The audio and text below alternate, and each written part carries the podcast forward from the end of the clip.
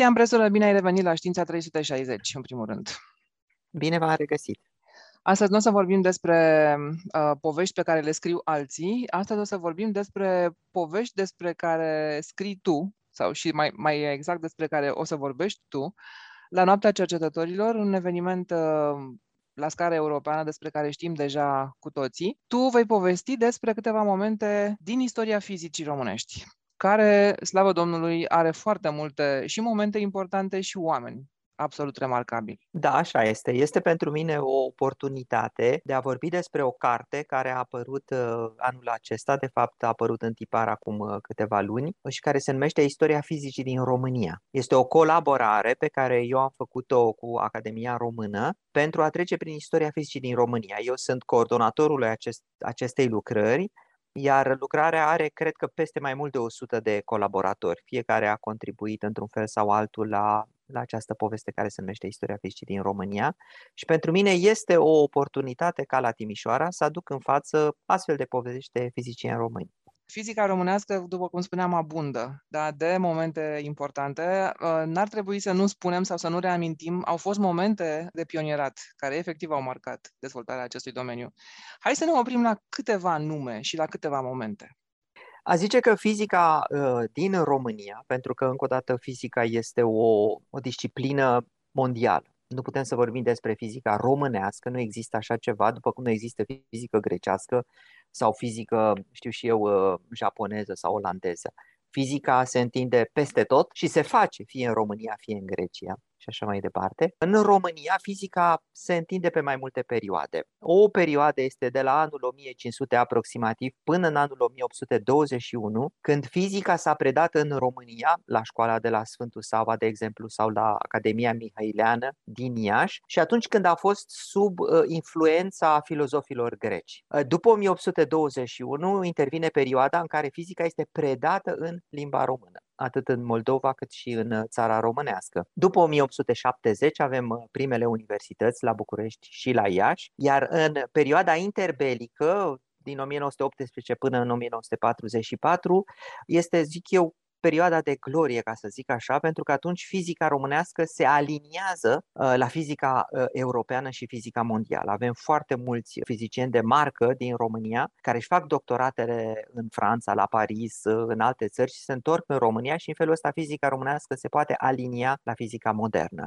Iar Ultima perioadă pe care o consider eu este cea de după al doilea război mondial, când fizica devine instituțională, adică se construiește, de exemplu, Institutul de Fizică Atomică Măgurele, sunt proiecte mult mai mari, fizicieni mult mai mulți, care perioadă, aș putea spune, continuă și astăzi. Cât despre nume, uite, putem să povestim astăzi uh, despre două nume. Uh, Alexe Marin și Dragomir Hurmuzescu, pentru că ei sunt reprezentații a două curente care există în România. Primul ține de predarea fizicii din România uh, și al doilea ține de cercetare, de fizică experimentală ce vrem să realizăm. Și uite, de exemplu, Alexe Marin este un nume foarte frumos, este un oltean născut la Craiova în anul 1814. Este un elev obișnuit într-o clasă obișnuită, care însă are norocul unui profesor deosebit, care se numea Gheorghe Ardelean. Era un învățător al epocii sale. Ei bine, Gheorghe Ardeleanu remarcă pe Alexe Marin de când aceasta avea doar 12 ani și ce să vezi, îi cere ca să-l ajute la predare. Și în felul ăsta Alexe Marin intră în învățământ, după aceea ajunge profesor suplinitor la o vârstă uh, foarte, foarte fragedă, după care participă la primul concurs de institutori din țara noastră și ajunge profesor la Colegiul Sfântul Sava. El a fost pe partea fizică, hai să spunem așa, în țara românească este primul profesor care predă fizica în limba română așa cum o cunoaștem și către oameni.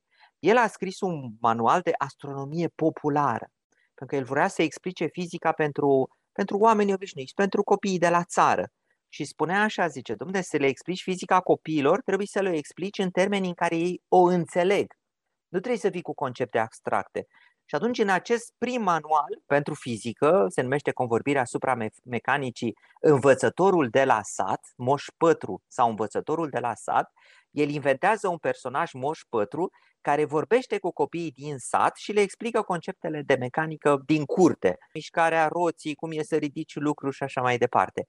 Și este foarte bun profesor, după care pleacă la Paris, face și o bursă, se întoarce uh, la Colegiul Sfântul Sava, iar apoi devine profesor de fizică, iar mai târziu profesor de chimie al Universității de București. Este un exemplu de un om care vine de jos, de foarte jos, de la sat, dar care beneficiază de un moment în care uh, este ajutat și în care astfel poate să dea valoarea talentului său.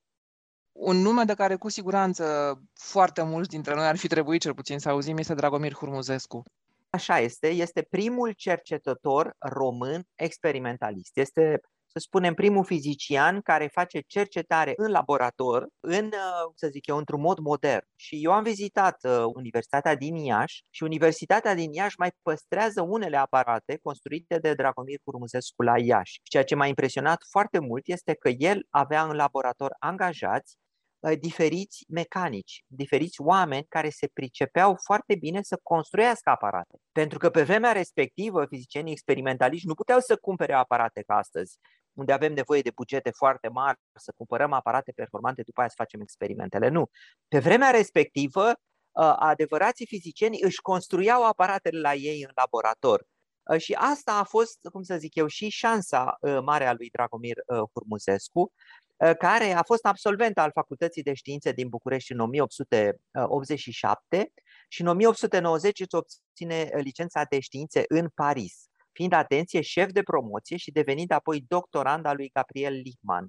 Acolo, în laboratoarele de, de la Paris, el îmbunătățește performanțele electroscoapelor ale uh, vremii. Electroscoapele sunt aparate care măsoară uh, sarcini electrice, deci uh, se foloseau foarte des pe vremea respectivă. Și el produce un tip de izolator electric nou. Deci ceva care este foarte util într-un electroscop, care face acel aparat, electroscopul care măsoară sarcinile electrice, Uh, să funcționeze mult mai bine. Acest izolator electric bazat pe sulf și parafină îl numește dielectrină. Ei bine, și e foarte interesant că dielectrina la vremea respectivă era cea mai bună, deci era încă student în Paris, uh, și fiind cea mai bună, în acel laborator de Paris, dacă Romil Hurmurescu reușește să producă cele mai bune electroscoape ale vremii.